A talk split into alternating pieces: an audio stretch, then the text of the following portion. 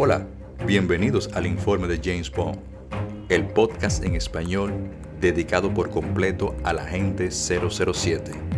Yo soy César Santana, así que ajustate el corbatín, prepara tu martini y sumérgete en el mundo del espionaje con Bond, James Bond.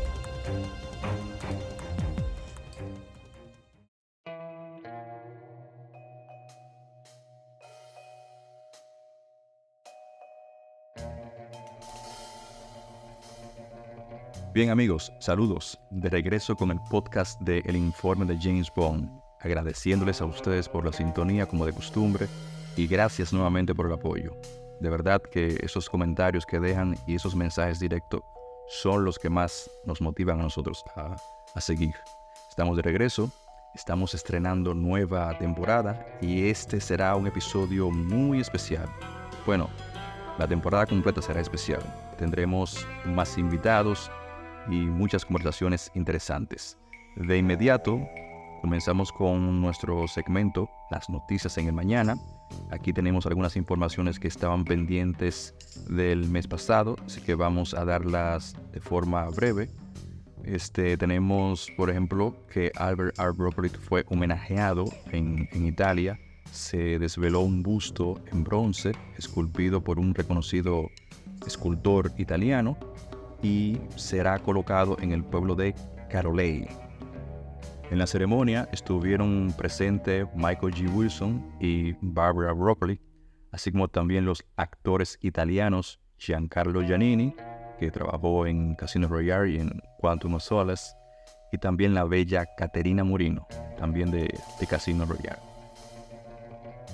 La otra noticia es que el documental The Sound of 007, el sonido de 007, ha sido nominado a los premios Emmy en la categoría de Mejor Mezcla de Sonido para un programa de no ficción.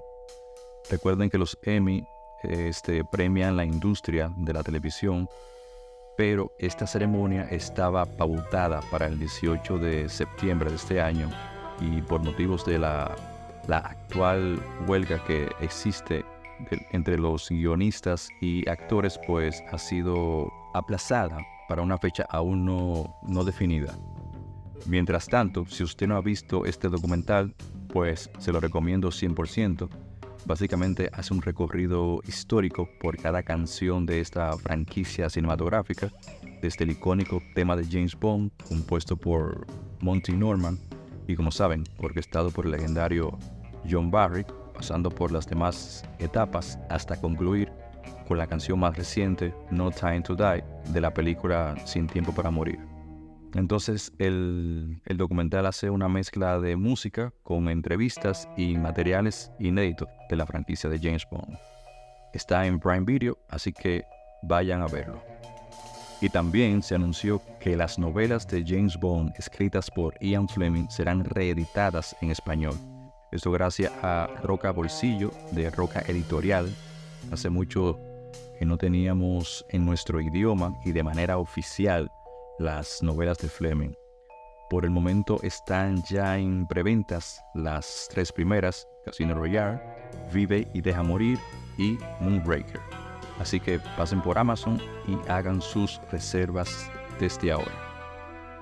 Pues bien, vamos a dejarlo ahí con las noticias y pasamos al tema de este episodio, o mejor dicho, la conversación especial que tuvimos con nuestro invitado.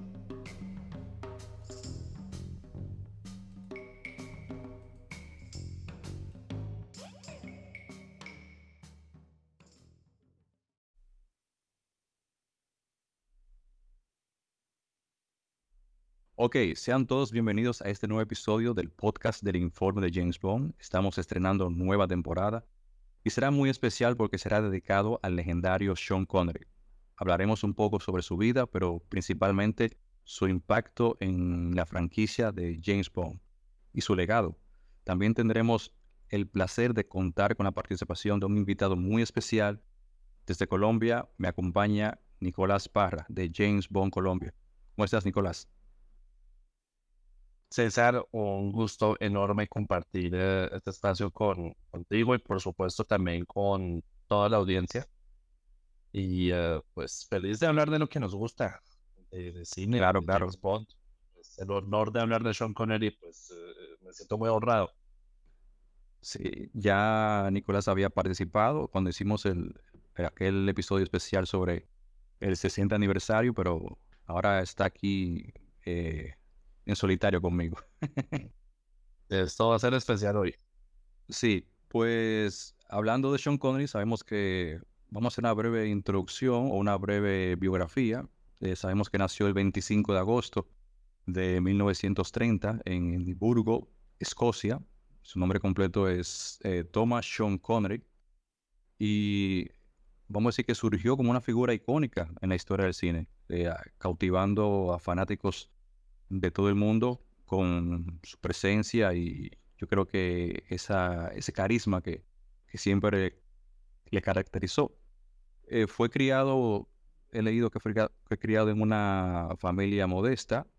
Connery encontró su camino en el mundo del entretenimiento a través de, de diversos trabajos que él, que él estuvo. Eh, fue repartidor de leche hasta modelo para anuncio. Y gracias a ese físico que tenía y esa mirada penetrante, lo llevaron a explorar el mundo del fisiculturismo y la actuación en, el teatro, donde comenzó y ahí fue que se, como se dice, se pulió en su talento de, actor. Sí, eso fue en 1951, cuando empezó a ayudar entre bastidores en The King's Theater, eh, y ahí empezó a interesarse en el proceso y uh, su carrera comenzó pues primero en el teatro y luego más o menos hacia finales de los 50 empezó a interpretar pequeños papeles. Sí. De la Metro Goldwyn Mayer, eh, pues ya había trabajado con Terence Young, que fue el director de Doctor No antes de todo el cuento de Bond. Pero digamos que la película que lo puso entre, de hecho, entre ojos para ser considerado como Bond, fue una película de Disney llamada, no sé cómo se llama acá en Latinoamérica, pero en, en, Estados Unidos se llamó Darby O'Gill and the Little People. Sí. Y uh, pues gracias a esa película eh, que lo vieron y Dana Broccoli, la esposa de, uno de los productores de Bond al principio, Barbara Broccoli lo vio y dijo, este tipo tiene pinta de James Bond. Sí, ella fue que lo vio, correctamente. Y Sean Connery, bueno, sabemos que fue el primer actor en interpretar a James Bond en la gran pantalla. Eh, sí. ¿Qué, elementos tú crees que aportó Connery al, al, personaje que lo hicieron, digamos, tan memorable? ¿Y cómo se diferenció de las interpretaciones posteriores? Bueno, para empezar, él, es el que pone la pauta. Creo que cada actor que vino después de, de, él, de alguna forma u otra, intentó copiarle algo. Eh, él es, la leyenda, él es ah, la base de absolutamente todo. Torrance Young, el director, dijo cuál fue el éxito principal de Doctor No, y dijo, había tres claves para ese éxito, y él era Sean Connery, Sean Connery, Sean Connery. Entonces, eh, pues esa, presencia tan imponente en la pantalla, esa arrogancia que, que él lo hacía ver de una manera encantadora, ese, ese humor negro, esa sátira, ese sarcasmo, esa serenidad con la que habla, esa frialdad. Pero lo que digo, lo hacía ver de una manera tan elegante, tan, tan británica. Pues, cuando se estrena Doctor No en el 62 y las películas posteriores, pues esto se vuelve un boom y se mueven los cielos y la tierra y de repente tenemos un, un éxito que absolutamente nadie dimensionó para el momento que se está haciendo Doctor No. Entonces son demasiadas cosas para tratar de, de, un poco, pero digamos, Connery es, el hombre, es, la fuerza misma, es James Bond mismo, es el sinónimo.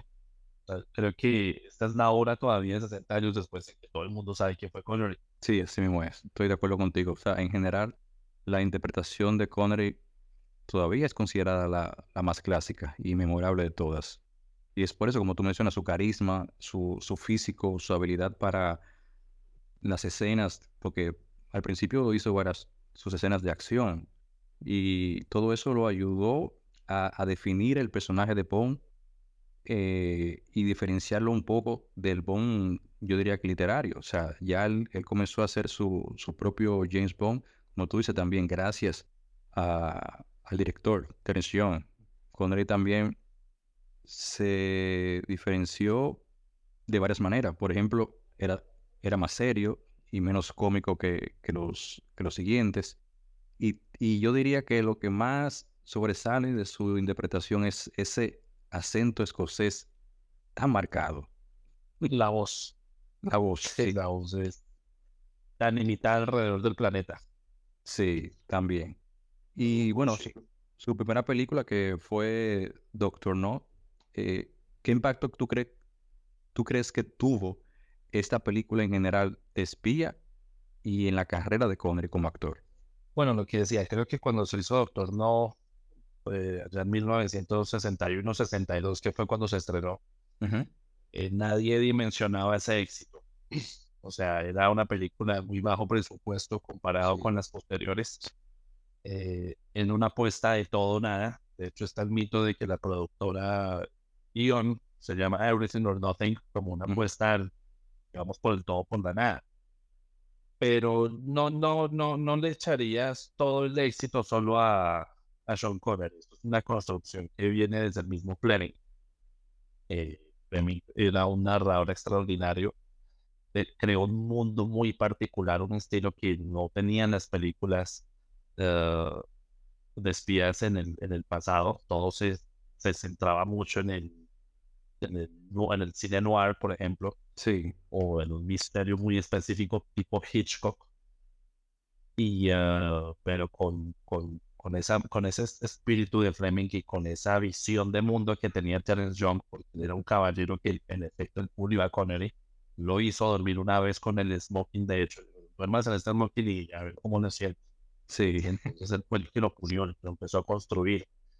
Y uh, es, o sea, creo que marcó, creo que definió exactamente esa palabra, redefinió el tema de exótico de, de, las locaciones. O sea, no era muy común ver un espía en Jamaica y que se viera bien.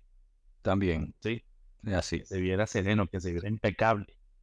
Sí, eh, también fue la música de John Barry. Ese, ese tonito tan, tan, tan, tan, o sea, que pegó de one.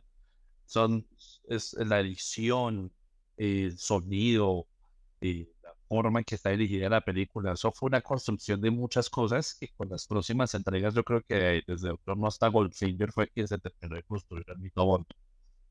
Sí. Las estrellas y como haber lanzado ese misil, que inclusive en la época de que se estrena estaba la crisis de la Guerra Fría, la, la, crisis de los misiles en la vecina Cuba. Y uh, esa era la noticia del momento.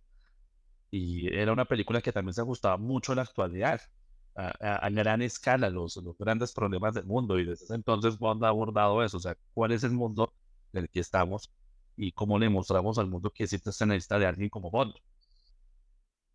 Sí, eso, eso que tú mencionas que estaba sucediendo en el mundo de la Guerra Fría, eso levantó, eh, vamos a decir, hacer películas y, series basadas en, en, esos hechos. Y yo creo que Doctor No ayudó en, en, eso, en, ese inicio. O sea, el impacto de Doctor No en el género de películas de espía fue, digamos que significativo. O sea, ayudó a popularizar el género y sus elementos se comenzaron a utilizar ya en otras películas y programas de, televisión. Eh, un agente secreto guapo, eh, chicas atractivas, etc. Y en la carrera de Connery lo ayudó a ser reconocido eh, totalmente e internacionalmente. Y fue elogiado.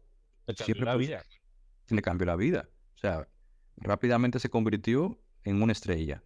Y su interpretación del personaje fue y sigue siendo considerada, como lo dije al principio, la más clásica de todas. Entonces, después de Doctor No, tenemos la segunda película que fue From Russia with Love, desde Rusia con Amor, es ampliamente considerada como una de las mejores películas para eso. Tengo que decirlo eh, arrancando, es, es mi favorita de, de Connery. Pero, ¿qué elementos de esta película tú la destaca y cómo contribuyeron al éxito de la serie?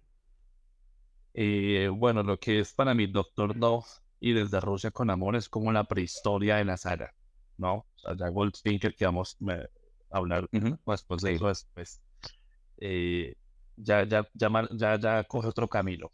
Pero lo que me gusta de Doctor No y lo que me gusta especialmente desde Rusia con Amor es eh, que tuvimos esa película de Hitchcock que nunca hizo Hitchcock. ¿sí? Ese, sí, ese misterio, ese, ese espionaje clásico. Tenemos un Bond que usa la cabeza, que no depende de los gadgets, que depende solamente de su fisicalidad. Y es uh, un Bond que literalmente se va moviendo, inclusive eh, hacia, su propia, hacia, una, hacia su propia trampa, por decirlo así. O sea, él va directico a caer en la trampa y solo él va a salir de esa trampa basado en su ingenio están los villanos, Red Brand, interpretado por, Robert Shaw y uh, ambos nominados al Oscar. Eh, como Spectre número 3, Rosa y uh, dos son los que manejan todo el plan eh, en medio de la Guerra Fría, toda esa locura de Oriente contra Occidente, Rusia contra Gran Bretaña y todo el mundo, y Bond simplemente es un peón en la película la mayor parte del tiempo y es solo él el que se sale de ese rol casi hacia el final de, de la película, donde él descubre que él estuvo prácticamente todo el tiempo engañado y es él el que tiene que salir de ese bollo para realmente nuevamente eh, permitir que Gran Bretaña siempre salga avante el final. Entonces, en la edición nuevamente, la música mejora el triple. Tenemos eh, un John Barry ya con carta libre y carta blanca para eh, hacer lo que le corresponde. Tenemos la primera película con, los con una secuencia precréditos. Eso ya se va a volver tradición después. Sí, sí. Tenemos, o sea, empezamos ya a formar el bond que conocemos. Pero nuevamente digo, es parte de la prehistoria, es parte del bond que depende no tanto de los gadgets, sino de su, inteligencia. Y nuevamente tenemos a través Young dirigiendo su mejor estilo, y las escenas, y creo que si tengo que mencionar algo que me encanta, son esas escenas violentas. Eh, es un bot muy violento, es un bot sangriento, es un bot que, de hecho el mismo Daniel Craig y Martin Campbell en Casino Royale se van a inspirar desde Rusia con amor para, para, para fijar el tono en las películas ah, recientes. Sí, y desde Rusia con Amor tiene la icónica escena cuando él se junta por primera vez con Tatiana Romanova, que es la que se usa para, para hacer el, el, disculpes. Sí, claro. Pero el, el enfoque de esta película eh, se basa mucho en la intriga, los personajes y yo diría que tiene un realismo, digamos que relativo. Me refiero a, la trama, porque está más orientada hacia, hacia el al, espionaje y al suspenso en comparación con, con otras películas. O sea, la historia se centra en, un plan que, que, lo podrían hacer en, en, tiempo real. Me refiero en la época, en la época en, la que se hizo. Y tiene unos giros que, que, mantiene a la, audiencia en, intriga. O sea, la película también presenta una serie de personajes que, se fueron haciendo memorables. Eh, la Rosa Clep. Personajes increíbles. Sí, y el villano de Red Grant que se volvió, vamos a decir, un, modelo a, seguir en, los demás, en las demás películas de Bond. O sea, alto, fuerte, rubio. O sea, ya ese fue un modelo a seguir. Y creo que también una clave en esta película fue el, no mostrar eh, el rostro de, de, de Bluffett. O sea, esa, ese, ese, misterio, claro, ese misterio de tener a, al número uno de, de la organización Spectre. Así, eso fue para mí genial. Eh, es un misterio que se revela cuatro películas después, o sea, sí. misterio espectacular. Sí, sí, sí. Y aquí también tenemos, en esta película tenemos más locaciones, bueno, una, una de más, porque la anterior todos, todo fue en, en, Jamaica. Aquí tenemos Estambul y un poco en, en Venecia. Tú mismo mencionaste la música, para mí es una banda sonora magnífica, me gusta mucho. Y también la dirección. ayudó a establecer un, un estándar en, en, las películas de espionaje. Y me parece interesante que menciones el tema de, de las locaciones, porque literalmente es un giro 180 grados. Sí. De, ese sabor caribe, ese calor sabroso que, nos gusta acá en Latinoamérica, cambiamos literalmente al otro lado del planeta. Nos sí. los 10 usos horarios más a un mundo completamente diferente, a una cultura diferente. Y ahí es otra cosa que en, lo que Bond empieza a tomar fuerza y lo que será esencial para todos estos 60 años que llevamos de la saga, que es eh, la exploración del mundo entero y la percepción del mundo en general a través de las épocas. Tenemos el corazón, de, o sea, estamos literalmente moviéndonos al corazón de la Guerra Fría, a uno de los corazones, por decirlo así, que es Estambul el punto exacto en donde se encuentra el oriente y el occidente, o sea, los, los dos bandos enemigos y vos moviéndose y la película moviéndose en esos lugares es, eh, algo más intrigante y más emocionante. Pues luego tenemos Goldfinger, que es ampliamente reconocida como una de las mejores películas de Bond y uno de los puntos, digamos que culminantes en la era de Connery, porque ya definió lo que conocemos como la fórmula Bond. Entonces, ¿qué tú crees que hizo Goldfinger que fuera tan especial y cómo influyó en las futuras películas de la franquicia? Bueno, acá sí me voy a permitir tomarme la palabra, porque Goldfinger, o sea, no la hemos tomado. Porque Goldfinger es, uh, personalmente para mí, es la mejor película de Connery o sea, le gana como por dos punticos a, Desde Rusia con Amor. Sí. Eh, no, se dan la diferencia porque son dos películas completamente diferentes.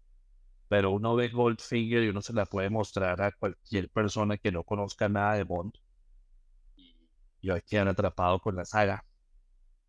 es una película que tiene una fórmula tan clara y una trama tan tan sencilla en el sentido de que no tiene nada que ver con guerras frías, con espionaje supremamente complicado, intelectual, nada de esas cosas.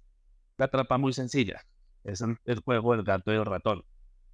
Con un negocio como cualquier persona lo podría tener ilícito. Sí, y contrabando de oro, el contrabando de una cosa en la otra, de arriba y abajo. Y uh, y no sé, o sea, realmente todo el mundo, cuando estamos estudiando el tema de Bond o cuando quiere conocer el tema de Bond, y todo el mundo se va a referir a esta película. Estamos hablando de la película Bond por excelencia, que tiene literalmente, o sea, sí, tendríamos que, ah, voy a tratar de ser muy breve porque realmente las dos, las dos horas que uno está viendo la película es, es, la explicación perfecta para entender el éxito de Bond. O sea, una persona tendría que sentarse a ver esa película dos horas dice, oiga, sí, la película es exitosa por, nuevamente digo, la música, la música de Santos. Decía Alejandro González en Yarrito que de hecho el cine no podría existirse en la música, que la, música es un arte superior. Y John Barry acá contrata una, una orquesta impecable y hace una y trabaja con Don Black, si no estoy mal, para las letras de, de la canción principal de Goldfinger, trata Shirley Bassey, que va a ser la reina de, la, de las intérpretes de Bond. Tenemos un villano extraordinario, un secuaz extraordinario, sí, sí. Bond, protagonista que, mejor dicho, supera eh, al mismísimo Bond. Tenemos nuevamente unas ocasiones maravillosas o sea, las frases más ingeniosas en el guion. Eh, una película que literalmente te atrapa. O sea, yo no le veo punto flaco a esa película. Sí, sí, es, es memorable. O sea, es una de las mejores. Eh, contribuyó totalmente a, la influencia que, dejó en, en la franquicia. O sea, como dije al principio, estableció totalmente lo que es la Fórmula Bond. Eh, tenemos un villano memorable, tenemos unas, unas, escenas de acción espectaculares. La producción ya era de, era de más... Sí, eh, el impacto cultural que dejó. O sea, eh, la película introdujo el concepto de ya de los gadgets, con, como es el, el Aston Martin de B5 equipado con armas, que eso no, no se veía, el éxito que tuvo en, taquilla. No, totalmente. Eso fue una película que, que levantó y que marcó definitivamente lo que hoy conocemos como, como la Fórmula Bond. Toda esa combinación de acción, personajes memorables, el carisma de Connery, eh, dejó un legado y sigue influyendo en las entregas posteriores. Claro, o sea, es una película que es imitada hasta en Los Simpsons. sí. sí. es imitada por doquier y es tan influyente que la misma saga la imita. O sea, a mí me encanta YouTube aquí, me fascina. O sea, la última película de Roger Moore. Pues sí. No se pone a analizar en detalle, es una copia burda de uh Sí. Entonces, la misma saga, cuando ya hay un momento en el que uno no sabe qué hacer, o sea, hay dos opciones. Uno busca los libros de Ian Fleming a ver qué nuevo hay por ahí o qué me puede inspirar. O me voy por el lado de Goldfinger y explico toda la fórmula y, ya. Y además es una película que tú decías, tiene un impacto cultural. O sea, Bond se vuelve famoso a nivel global. Es uh, también una película que literalmente antes de que existieran los blockbusters de verano, en junio y diciembre, existía James Bond y eran películas que se armaban unas filotas de 24 horas uh, todo el día a ver, mejor dicho, eso fue una cosa que ahí sí literalmente rompió los cielos y la tierra. Y ahí es inclusive donde empieza a afectar a Connery como actor y que empieza ya a dejar, o sea, muy poquito a poquito, hasta solo seis veces es cuando Connery se va a cansar de la fama, porque literalmente su cara va a aparecer hasta en los cereales y en las medias y en los calzoncillos y en todo lado porque se estaba preparado para esto. Sí, sí, así. Sabe que la, la química entre Sean Connery y las actrices que los, que los acompañó y las que interpretaron las chicas Bond fue siempre, siempre destacable. ¿Cuál consideras que fue la pareja más emblemática en las películas de Bond durante esta etapa de, de Connery? Es una pregunta difícil. Sí, es que, mira, todas fueron, primero, muy hermosas, muy bellas, todas. Desde la chica Bond principal hasta la secundaria. Pero, dime tú, dime tú, dime tú, primero. No, y antes de responder, me parece injusto que hoy en día digan que las chicas Bond, que hoy en día mucha gente dice, no, no es una chica Bond, es una Bond woman, una Bond lady, no. La Bond es la protagonista. Me parece muy injusto que, que digan que hasta hace poco, hasta hace ocho películas, fue que se empezó a, a ver la figura de la mujer fuerte, la mujer independiente. antes de ella solo existían chicas decorativas, cuando la verdad no es así. Tenemos presencias femeninas fuertes como la de Pussy Galore en Goldfinger. Claro, claro, la primera. Generalmente se midió a, a, a, la altura de Bond. Tenemos una, una villana que literalmente por poco y acaba con Connery, que es Fiona Volpe y Luciana Paluzzi en... Me encanta ella. Me encanta. me encanta. me fascina. Una ayuda tan grande que es como Claudine Oger, o sea, una aliada de verdad. Eh, y también es Thunderbolt, el papel de dominó. Eh, o sea, son, son demás. O sea, Jill St. John, también al final del Diamonds of Forever, que tenemos una contrabandista eh, juega el gato de ratón y, y, muy sexy ella. sexy, linda. Entonces, siempre tuvimos figuras fuertes y es muy difícil escoger. Pero si yo tuviera que escoger solo una, eh, sin duda Honor Blackman, el papel de Pussy Galore, porque es, tienen como un cruce de diálogos muy inteligentes. Tienen unos, tienen una, uh, una química innegable se entienden de una forma tan increíble que inclusive después de los años uh, Honor Blackman y Sean Connery seguían siendo amigos.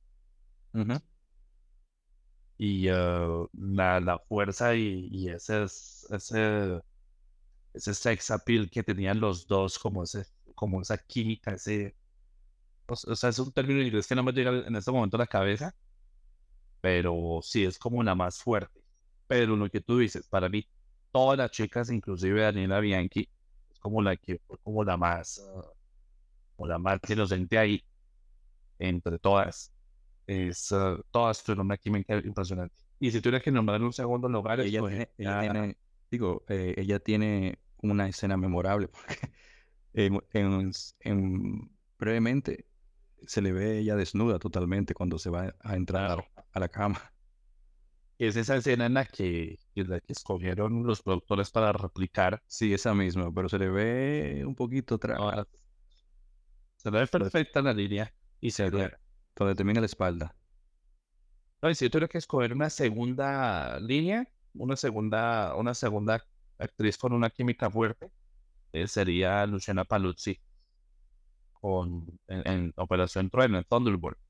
Porque a pesar de ser, una villana que nunca se doble a Bond, cada vez que los dos están en pantalla, eso explotaba Sí, sí, sí. Y de hecho tiene mi escena favorita, la escena, sí. mejor de hecho, inclusive yo, yo, veo Bond desde que tenía 13 años, desde que tenía la puerta prácticamente. Y a mí esa escena nunca se me ahorra, que es cuando Bond entra a la, ah, sí. a la ducha y ya le no, pide... No, a ella yo le pedí que alcancé al güey y le alcanzó los tacones. Sí. genial, genial, genial. Genial esa escena. Eso no se me va a borrar nunca la cabeza. Sí, y hay que mencionar a, a Sylvia Trench, que hasta no hace mucho fue la única chica Bond que, que estuvo en dos películas. Y la, ah, idea, y la idea original era que fuera como la, la novia de Bond. O sea, que ella iba a estar en, en, en Goldfinger y en todas las películas posteriores, pero no, no cuadraba con la idea del hombre mujer. No, no. Y Hamilton vino con otra idea y por eso la, la, dejó. Pero si te fijas, Terence Young sí la, la, la, repitió. Pero estoy de acuerdo con... Eh, y es la primera chica que aparece en la historia. O sea, sí, sí, también. La preferida. Sí, pero estoy de acuerdo contigo. O sea, si hubo, si hubo varias parejas eh, memorables, o sea, chicas con, con Bond, pero una de las más emblemáticas y, recordadas es la que compartió con, con Honor Blackman en, Goldfinger, que fue eh, Pussy Galore, con un nombre que ya eh, llamaba la atención. Eh, y un personaje que se... Honor Blackman. Sí. Y como digo, un personaje que se destacó por su independencia y su fuerza, lo que la convierte en una, una chica bon icónica. Y esa escena con, con Bond peleando en, en, en, el, en el granero, ¿qué se llama, verdad? Bueno, sí. Sí. Ahí, eso también me, me, gusta esa escena. Sí, es una, ahí se miden las fuerzas. Y obvio, no podemos dejar de un lado a la inolvidable Úrsula Andrés. Claro, claro. o sea, ella es la chica Bond por excelencia, la que finalmente marca la pauta.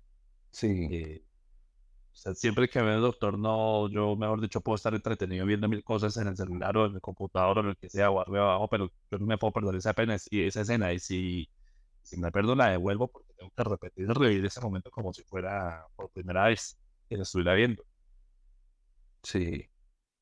¿Y cuál fue tu villano más emblemático y cuál es el secuaz, el, el matón más memorable que, que enfrentó Connery? Bueno, eh yo diría que Blofeld, pero eh, más de 100 solo se ve dos veces, se le aparece muy poquito. Entonces es, uh, o sea, el, villano no parece siempre va a ser Blofeld, pero por tiempo en escena eh, pierde muchos puntos porque aparece simplemente en la parte final y ya. Y el Blofeld de Charles Gray en Diamonds Are Forever es, uh, es muy blando comparado con las dos anteriores interpretaciones también tuvimos un la genial. Entonces, para mí el villano, por supuesto, por excelencia, eh, es Goldfinger. De hecho, si uno ve los Oscar y uno ve los premios que dieron en esas épocas y en ese año, la verdad es supremamente injusto que ni siquiera una nominación lo hubiera obtenido. Porque un villano emblemático, es un villano que en la lista de la IFA y en American Film Institute está entre los 50 villanos más grandes de la historia. Y, eh, y además, fue su frase icónica de no espero que hable, sino espero que se muera. O sea, es, sí.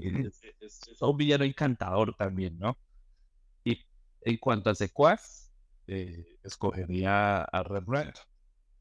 Ok. Workshop en, en desde Rusia con amor. Pues, es muy es el padre marca la pauta de ser un villano silencioso que tiene unas pocas líneas en, la película sola presencia ya representa una amenaza y representa claramente lo que no nos queremos cruzar en la camino.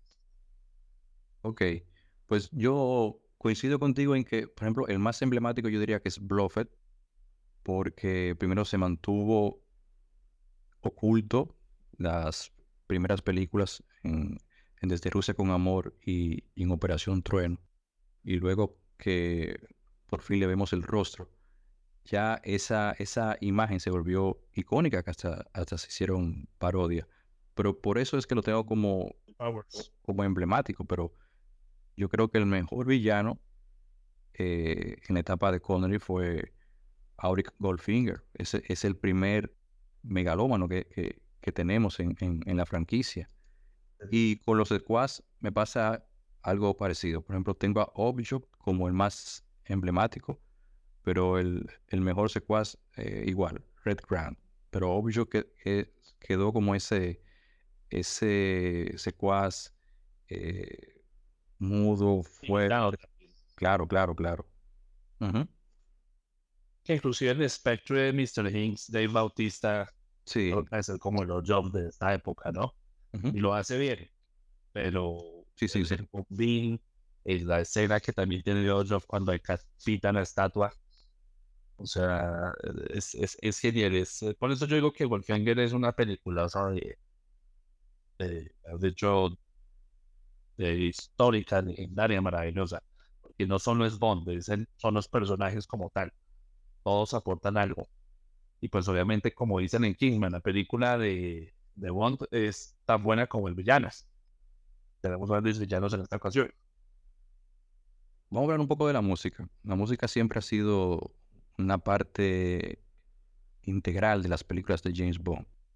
Durante la era de Sean Connery se, se introdujo el, el, famoso tema principal de James Bond, escrito por Monty Norman, pero sabemos que fue eh, arreglado por, por John Barry.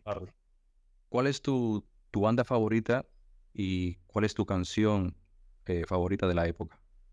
Bueno, eh, como estamos hablando de Sean Connery, no puedo responder a Her Majesty's Secret Service, que es mi favorita. pero, pero,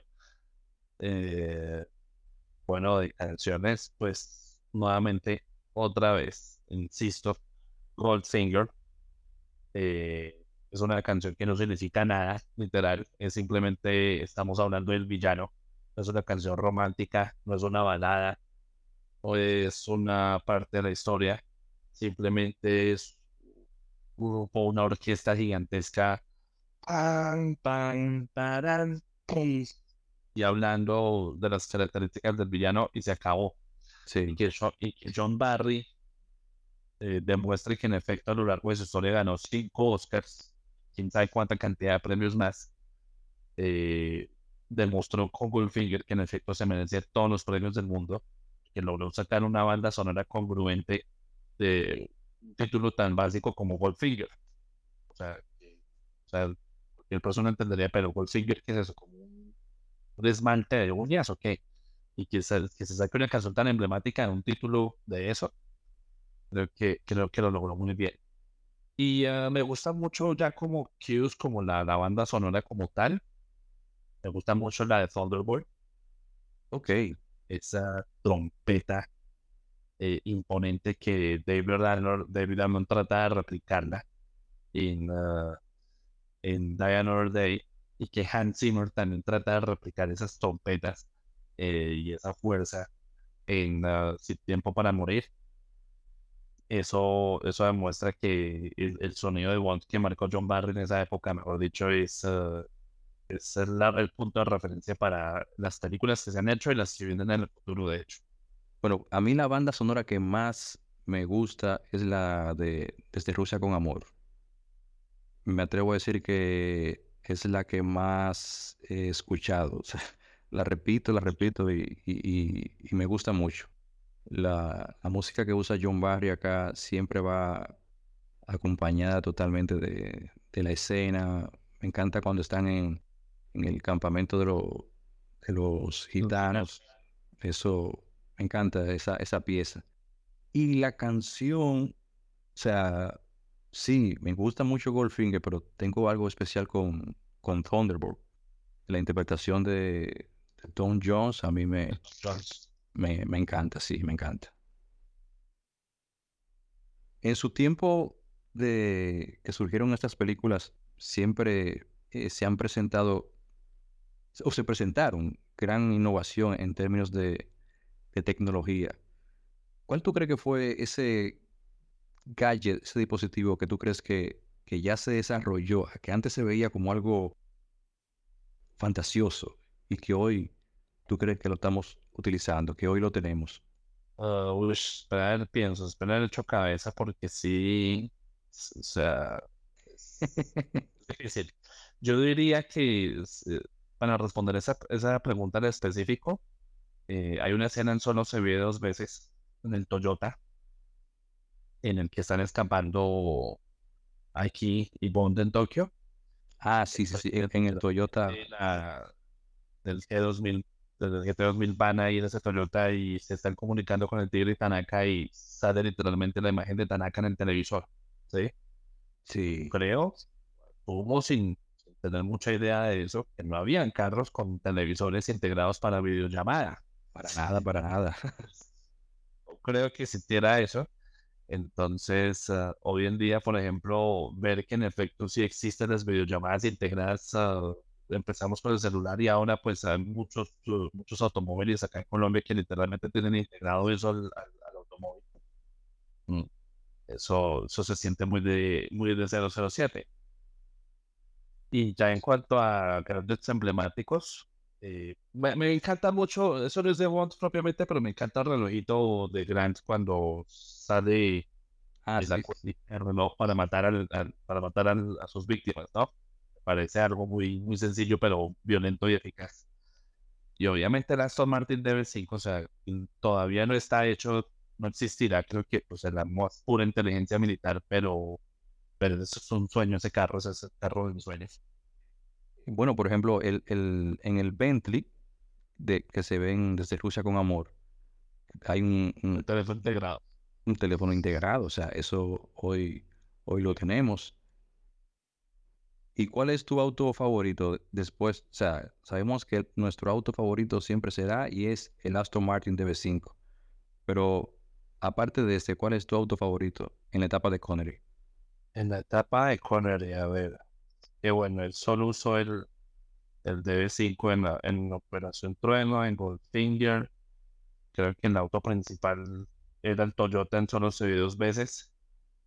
Y el Ford Mustang en Diamond Forever. Yo, me iría por el Bentley. Sí, sí, yo también. El Bentley que se vende se usa con... Por pues, o sea, con todo respeto, ¿no? Sin, sin, sin desmeritarlo. Pero pues es un carro muy común en, el sentido de que pues, se ven muchas películas. De hecho, yo siempre he dicho que cuando tratan de americanizar a Bond, las cosas fallan. Sí, sí. Eh, y uh, lo mismo, el Toyota muy japonés, que ni siquiera era el 007 y el primer carrito es el Sunbeam, el que apareció en, en Doctor No, y me parece como muy pobre. Entonces, sí, sí, o sea, creo que no hay opción. Toca irse por el Bentley, que es el carro que de hecho en las, en las, novenas de Fleming, el carro de Bond. El propio, el de quería. Entonces, sí, además que es una elegancia de automóvil, ¿no? Entonces, quien diga que no quiere tener un Bentley de esos, son ser mentiroso. ¿Tú sabes qué dispositivo de eh, la época se veía muy, digamos, eh, futurístico y hoy también lo tenemos, que es el sistema GPS que utiliza en, en Goldfinger? GPS, Goldfinger, claro, sí, señor. Sí. La ubicación exacta. De hecho, yo siempre digo, es increíble cómo aún así, el, estando en el aeropuerto, es capaz de llegar a la señal cuando llega a Suiza también, o sea, sí, sí. Pues, eso sí lo digo, pero pues hoy en día es más que, tiene más, es más sentido común que otra cosa. Eso también es una señal impresionante. Bueno, aunque... Y de Rusia con amor me gusta, por ejemplo, el, el, el gadget más prehistórico que hay, que es el cuchillo que sale de la maleta. Ah, sí, sí. Sí. con esta inseguridad que tenemos en América Latina, desearía yo tener una maleta con un cuchillo ahí para defenderme, así con, con estilo. Sí, sería, sería muy interesante. Bueno, tú sabes que Connery dejó el papel en The Bond después de Diamonds Are Forever, después de Los Diamantes Son Eternos, pero regresó para una última película eh, no oficial que fue Nunca digas nunca jamás. ¿Qué opinas sobre este regreso y cómo afectó la percepción de, de Connery como, como ícono? Creo que no afectó para nada. O sea, en, mi opinión personal, nunca ido, nunca me parece una película excelente. Bueno, muy buena, no es que excelente. Es una película que, que, inclusive me parece mejor que Operación Trueno, o sea, a mi modo de vista. Ok. Que no se siente tan larga y tan eterna como, como, como Operación Trueno cuando muestra las escenas submarinas. Obviamente o sea, eh, no podemos compararla con Octopussy. Octopussy me parece mucho mejor. Fue una película que compitió contra Roger Moore. tuvieron, tuvimos dos películas uh, de Bond ese mismo año. Eso sería una fortuna para nosotros en estos días. eso sería una, fue espectacular. O sea, yo creo que ser, o sea, haber sido un Bond fan en los 80 hubiera sido extraordinario. Pero de hecho, volvió a colocar a Connery en, en el radar. Sí, y la carrera de, de casualmente cuando él deja el papel de Bond en 1972, cuando dice no más, que cae en el limbo. Entonces, como con éxitos, con unos éxitos sí, con otros éxitos no sé, como que estaba tambaleando. Casualmente llega, eh, nunca digas nunca jamás, sale sale otra vez Connery ya con más edad se le nota todo, pero se le nota y, demuestra quién es el verdadero Bond. Tenemos un villano extraordinario, actores de primera categoría. Tenemos una Bárbara Carrera que de hecho es la, junto con Ursula Andrés, bueno, de hecho Ursula Andrés fue nominada como estrella, no por su papel de Doctor No en los Globos de Oro. Pero tenemos la única chica Bond que ha sido nominada por una categoría interpretativa a los Globos de Oro en su, en su época, obviamente, sin tener, obviamente estamos hablando de los ochentas, porque luego llegó uh, Eva en Casino Royale, y luego llegó National Ninja hace poquito para los BAFTAs, ¿sí?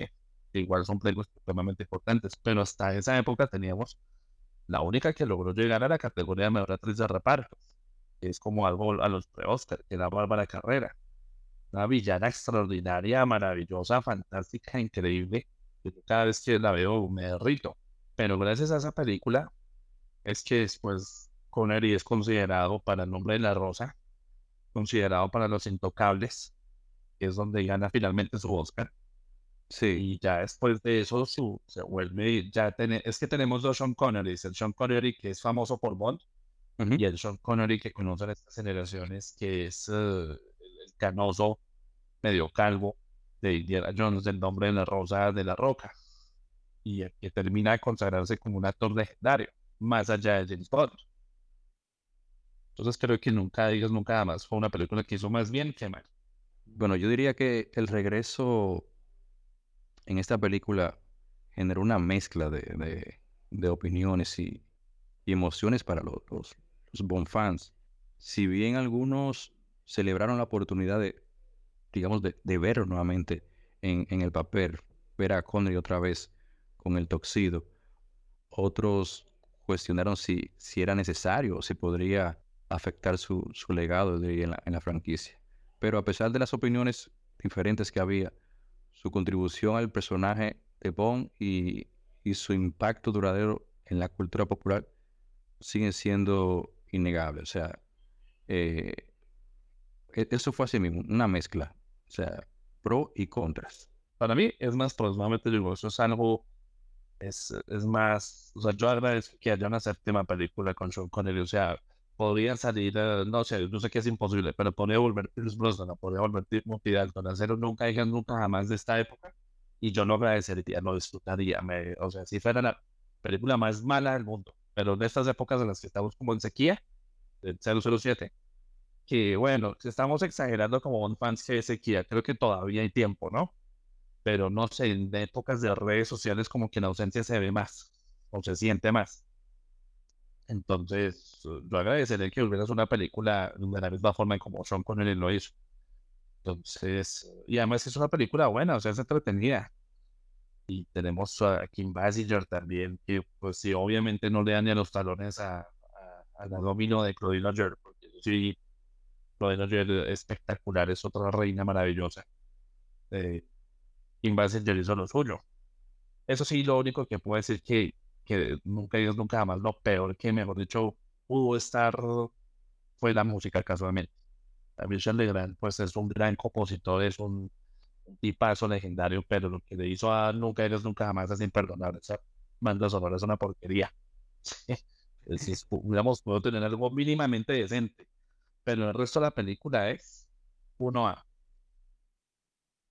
Bueno, definitivamente Sean Connery dejó, nos dejó un impacto duradero en el papel de, de James Bond. Su legado al día de hoy continúa en la franquicia y en el cine en general, ¿cuál es tu película, ya para concluir, tu película favorita de, de Connery en la etapa de... Perdón, tu película favorita de James Bond, de Connery? Eh, dime un momento memorable y una frase icónica. Bueno, pues eh, el momento favorito para mí va a ser eh, el, de Fiona Volpe cuando le alcanza ah, los, los, tacones en vez de la toalla. Sí. Que para mí, realmente es un momento impactante. Es un momento en donde se ve literalmente, o sea, donde se describe perfectamente el Connery, o sea, el 007 de Connery. Tenemos un Bond sereno, Bond de estrategia, Bond frío, sarcástico, que sabe lo que viene después eh, esa, esa escena realmente me parece impresionante. Es la de el jefe soy yo. Yo voy a caer en sus garras voluntariamente. ¿sí? Pero, pero el jefe soy yo y el que, va a ganar al final soy yo. Y ah, de frases, eh, no sé, siempre me ha gustado mucho, o sea, es supremamente sencilla y creo que nadie la escogería, pero es cuando él, él, habla con Moni Penny, me encantan las conversaciones que tienen con Moni Penny, con Lois Basil. Sí. En Rusia con Amor, él le dice, como bueno, eh, no te olvides de escribir. Sí, una frase tan sencilla, pero, pero tan elocuente a la vez. O sea, cuando él dice, una vez más en la brecha, queridos amigos, o sea, citando eh, este poema, que no me acuerdo el nombre, pero es un poema cuando le dice a Moni Penny Goldfinger, uh, por ejemplo, ahora existe un hombre más incomprendido que yo. Y son frases que, que podemos usarlas en la vida común. En, en Thunderbolt, cuando llega tarde la reunión de los ceros, dice, lo siento mucho, pero hay cosas que estorban en el camino en estos días. Y él, o sea, podríamos llegar nosotros, ejemplo, a decir esa frase, ah, sí, se encontró con un trancón o alguna situación difícil, con alto tráfico pero realmente venía de, de escapar de un asesino y de ver cómo mataban a ese asesino enfrente de él. Y son cosas que solo él entendería. Y son, son, son muchas, son muchas escenas, sí, son cosas particulares, pero y, y, son escenas que uno como un fan de alguna forma u otra ha tratado de replicar en algún momento, como cuando uno llega al aeropuerto, quiere hacer, no quiere hacerlo, sí, sí, sí, quiere hacerlo en el estilo de James Bond. Sí, sí, sí, sí, sí, sí. Está manejando el carro, quiere hacerlo en el estilo de Connery. ¿sí? Cuando uno quiere su martini, quiere decir eh, agitado, no revuelto. Yo nunca digo agitado ni, ni, ni, revuelto cuando estoy acá en Bogotá pidiendo un martini, porque hecho ya se nos sirve ya como esta en el cóctel, en el libro de cócteles. Pero uno quiere hacerlo todo a ese estilo. Sí. Eso no quisiera por decir mi nombre es Bond, con la voz de no, Uche, como vamos a hacer citas. Pero obviamente esa voz solamente le queda bien a él. Uno hace la voz de Connery acá en la vida real, un payaso. Eso solo le sale bien a él. Sí, te, compro lo del aeropuerto. Eso, eso pasa. De eso pasa, pasa muy seguido. Sí. Eh, pues, pues mi película favorita, como lo dije, es Desde Rusia con Amor. O sea, tengo, tengo un amor por esa, por esa película. eh, un momento memorable es la escena con, con Goldfinger y el, y el rayo, el rayo láser. Y una escena, bueno, nuevamente en, en Desde Rusia con Amor, cuando Bond le dice a, a Red Grant, vino tinto con pescado, debí de imaginármelo. Eso está genial. Claro, claro, es, eh, es un momento de etiqueta Sí, tan sencillo, pero pues a uno le enseñan que el pescado va con el vino blanco. sí, Cualquier cosa que se salga de, de lo británico es algo raro para Bond. Entonces, que él se fije en unos detalles tan, tan sencillos como de cómo, de qué forma estoy comiendo yo mi plato, él se dé cuenta que él es el villano por eso. O sea, sí. es, es sencillamente increíble. Es algo que solo Bond hace. Bueno, pues yo creo que hicimos un breve resumen de la etapa de, de Connery, porque hablamos desde Doctor No hasta Nunca digas nunca jamás. Connery finalmente fue un hombre que yo diría que nació para, para ser un agente secreto en la gran pantalla y, y llevó a James Bond a nuevas alturas y, y capturó los corazones de los fanáticos de todo el mundo. Su impacto perdura. Bueno, pero, pero tengo yo una pregunta antes de, de seguir elogiando al, al gran hombre. ¿Cuál es la película? Soy yo el que hace la pregunta. ¿Cuál es la película que tú consideras la más floja? Eh, los diamantes, La son- etapa de Connery como Bond.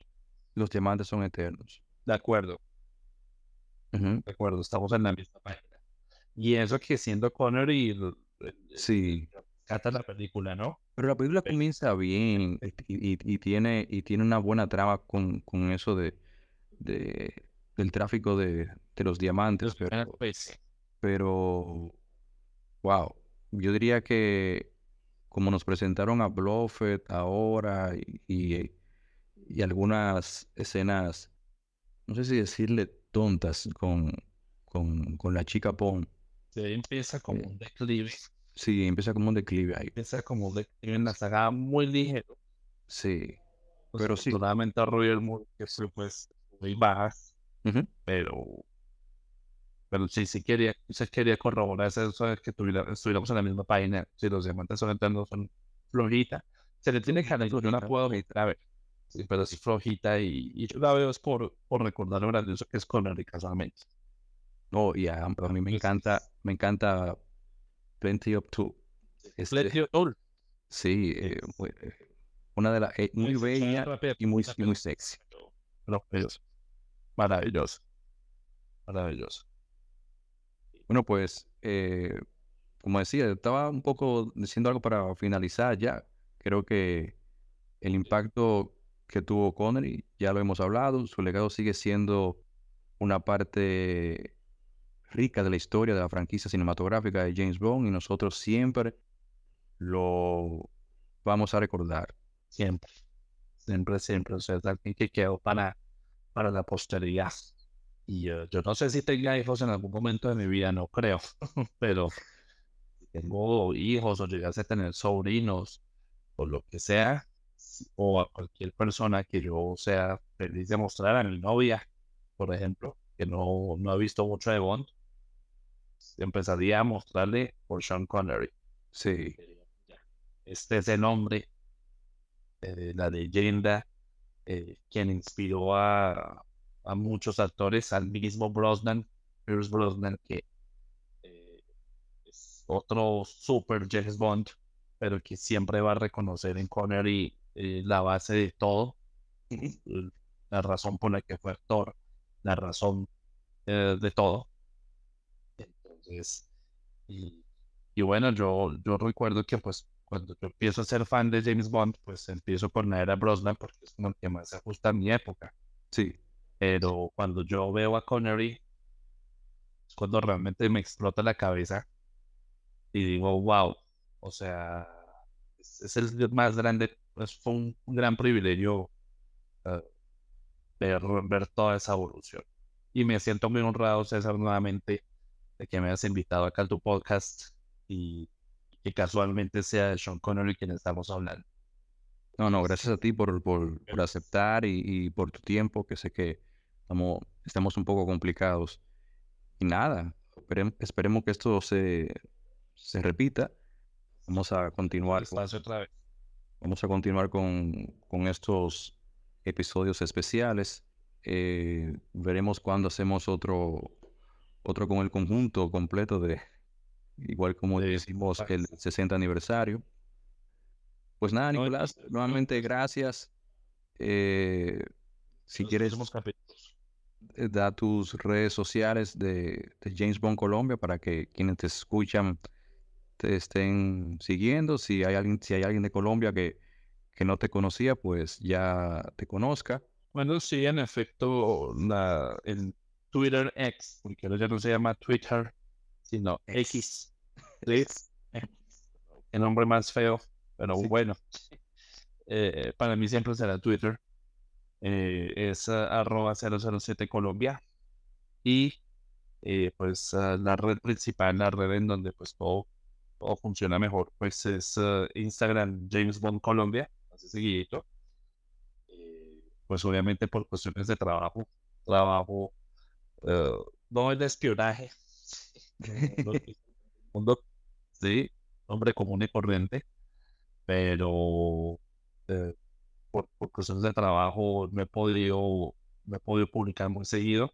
Pero cuando hago mis publicaciones las hago con, con amor, eh, no solo al tema de Bond, sino al cine en general, porque gracias a James Bond eh, puedo descubrir lo, lo, lo, interesante, lo maravilloso que es el cine. Para mí no hay plan más sabroso y maravilloso que sentarse en una sala de cine o en el apartamento a ver una película de lo que sea y cada vez que uno va viendo películas diferentes a Bond y uno va apareciendo más este arte, uno vuelve a Bond y uno descubre aún más arte y más cosas maravillosas a este mundo. Gracias, uh, César, y al informe de James Bond por, por invitarnos a este episodio tan especial y espero escuchar uh, los próximos capítulos. Me muero con escucharlos. Así es, así es. Pues un abrazo desde acá, desde el Caribe. Un abrazo desde la cordillera de los Andes. sí. Ok. Mi nombre es César Santana y nos estamos escuchando en el próximo episodio.